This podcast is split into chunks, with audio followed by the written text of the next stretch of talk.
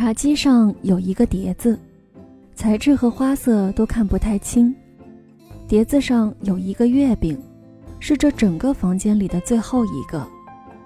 我之所以这么确定，当然是因为，我就是那最后一个月饼。我等待这个时刻已经很久了，足足有九九八十一天，再不吃，我就要过期了。事实上，谁也不知道过期了会发生什么事儿，可能突然就不软了，也可能什么也不会发生。大家都把包装上印的这个日子看得太重要了。我觉得过期不可能是一夜之间发生的，就好像一对乳房，大多是慢慢下垂的。只不过总有一天，蓦然低头发现它们，如果足够大的话。突然就垂到了肚脐眼儿，又好像一个肚腩，大多是慢慢肥硕起来的。只不过总有一天，蓦然低头，发现居然看不见自己的脚面。保质期就是这样一个蓦然低头的日子，要看得淡一些。对我来说，那个时刻显得更加神圣。原本我只是几百公斤面糊中的几克，由一个机械手臂搅拌均匀，由另一个机械手臂精确挤出，来不及看清楚包上了什么馅儿，就被推进火炉烧制。刚进去的时候，我隐约感觉身上有图案，还以为自己是个陶罐呢，结果居然是个月饼。还好是个月饼啊，我松了一口气。毕竟陶罐碎了就不能吃了。听说有一些陶罐什么也不干，就是待在架子上，被人家看着摸，摸着看，一辈子都过得非常尴尬。作为一个月饼，存在的意义就是在中秋节的时候被吃掉。我很喜欢这种明确。这几个月来，我坐过卡车，坐过飞机，被人包过邮，被人暴力分拣。但我的天空永远是闪亮的银灰色，大气里充满了花生、芝麻、核桃、瓜子和杏仁的鲜甜。隔壁有一些酥皮月饼，忍不住不停地掉屑，而我则坚挺着，等待着，不轻易破碎。毕竟我和那些脆弱的家伙不一样，我的心里有许多种子，不管人们到底有多想把月亮吃掉。也不管月亮里是否真的包着莲蓉、云腿和咸蛋黄，我心里埋藏着许多大地的种子，我就想做一片大地。这么说来，我是一个有理想的月饼，起码是有些浪漫的。但是理想总是很难实现，浪漫经常是难以消化的。前者是太遥远的梦，后者是太密集的热情。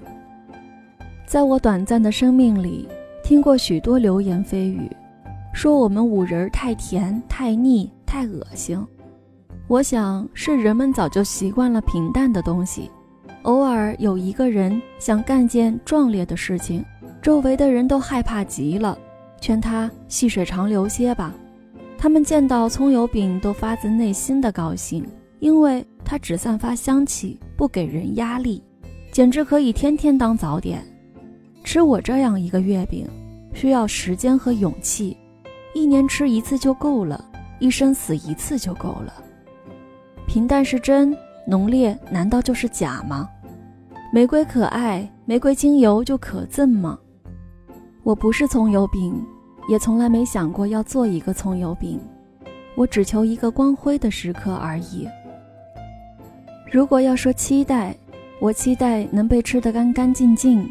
如果要说奢望，我奢望掰开我的那个人，在看见那些无法发芽的种子的时候，能短暂的想起一片柔软的、生机勃勃的土地。然而，大多数的月饼不过是被打入一个华丽的冷宫，慢慢发霉罢了。超市里的散装月饼总是见多识广，他们大概是觉得我太傻，常常忍不住要说些风凉话。后来。也有一些年轻的被说得心灰意冷，干脆逐渐放弃了对那个时刻的等待，专心发霉去了。世界这么大，我只想待在盒子里，哪儿都不去。发霉真的需要氧气来成全我和你。无痛发霉只要三天。他们一边嚷嚷着，一边想方设法地往货柜深处钻。突然有一天，我发现自己被这些家伙推到了最显眼的位置。突然有一天，命运般的出现了一个女人，她左转转，右转转，决定放弃选择。每种口味的月饼都买一个。和精准的机械手臂相比，那真是一只犹豫的手。它摸摸索索，它温温热热，它终于抓起我。塑料包装被捏得哗哗作响，我的心也跟着颤抖。要去人类家里了，一个真正的人类，他有两排身经百战的牙齿，还有一条温暖的食道。我将在那里完成使命。也将在那里上路，开始一段未知的旅程。那个时刻，很快就会降临。茶几上有一个碟子，材质和花色都看不太清。碟子上有一个月饼，是这整个房间里的最后一个。阿芝之所以这么确定。当然是因为亲眼看见女主人笑盈盈地倒空了一袋月饼，又亲眼看见众人在谈笑间不断伸手去取。开始的时候总是最自然的，阿芝赶紧趁乱拿了一个，真是让人想起小时候呀。他心里想着，可惜这句台词已经由一个活泼的家伙手舞足蹈地说了出来。突然有了家的感觉，有人不甘示弱。阿芝咬一口豆沙，瞥到一派祥和之中，小 A 和小 C 默默交换了一下眼神。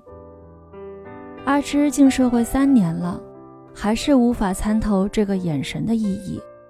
就像小 A 和小 B，曾是闺蜜，后又反目成仇；就像小 C 和小 E，互相抢彼此的业务。就像小弟和某大领导的亲侄子分了三次手。当这些消息传到阿芝耳中，事情往往已经过去了半年之久。阿芝常常怀疑自己其实是被孤立了，但是要验证这件事，恐怕也要等上六个月，甚至更久。中学时期的阿芝就不是一个受欢迎的人。当然，这也是阿芝偶尔回忆青春往事的时候后知后觉的。那时候，几乎每个同学都有外号，而且逐渐统一成了动植物的名称。整个班级生机勃勃的程度，相当于一座原始森林。只有阿芝没有外号，大家都老老实实的叫她的名字。她像一滴油脂，漂浮在湖水之中。班主任发觉阿芝不参与小团体，也不偏袒任何人，顺势任他为班长。从此以后，大家连他的名字也不叫了，只叫他班长。作为行走在原始森林里的唯一的人类，作为潜伏于喧闹少年之中成年人的助手，阿芝彻彻底底地变成了一个异类。最要命的是，他对此毫无察觉。甚至还有点享受，一个人行动最自由，想做什么就立刻去做，不用等人，也不用被等。阿芝逐渐像一阵透明的风。同事们渐渐聊开了，拿食物的节奏就慢慢缓下来。阿芝还想拿一个月饼，但是眼前还有很多技术问题要解决。就伸手的时机来说，最好是跟在某人后面。就像是突然被提醒了还有吃的一样自然，或者是在别人说话的时候一边附和一边拿，保持轻轻点头的姿态，直到吃完，让人分不清你到底是因为同意别人的话而点头，还是因为太好吃了。到底是什么时候开始在意别人对自己的看法的呢？大概是阿芝回想起那个被当作异类的自己，觉得有一丝可怜的时候，当什么异类呀？单纯的当个异性该多好。另一个原因说出来不好意思，是因为懒得为自己解释。刚刚入职的时候，阿芝耿直地相信了欢迎会上的那句“大家都是亲人，大家都是朋友”，耿直地把自己的三观摊出来晒了又晒。然而，接下来的三年让阿芝逐渐相信，同事是和邻居比较相近的一种生物，有的是静香，有的是胖虎，而且就算是温柔如静香，也难免有无法沟通的时候。有的静香三句话里有五句在扯妈妈经，有的静香扑闪着水灵灵的大眼睛问阿芝：“一个女孩子怎么能独自去看电影？”阿芝只好想了一个万全的办法，就是像一团空气，不引起任何人的注意，不怎么出众的外表，这时候倒是成为一个隐形利器。就这样辛苦的吃到最后，终于迎来了一个更尴尬的时刻。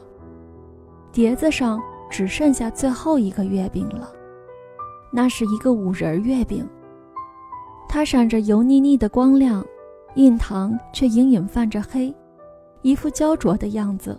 就连“皮薄馅儿大”这样的广告词配上它，也让人一口噎住。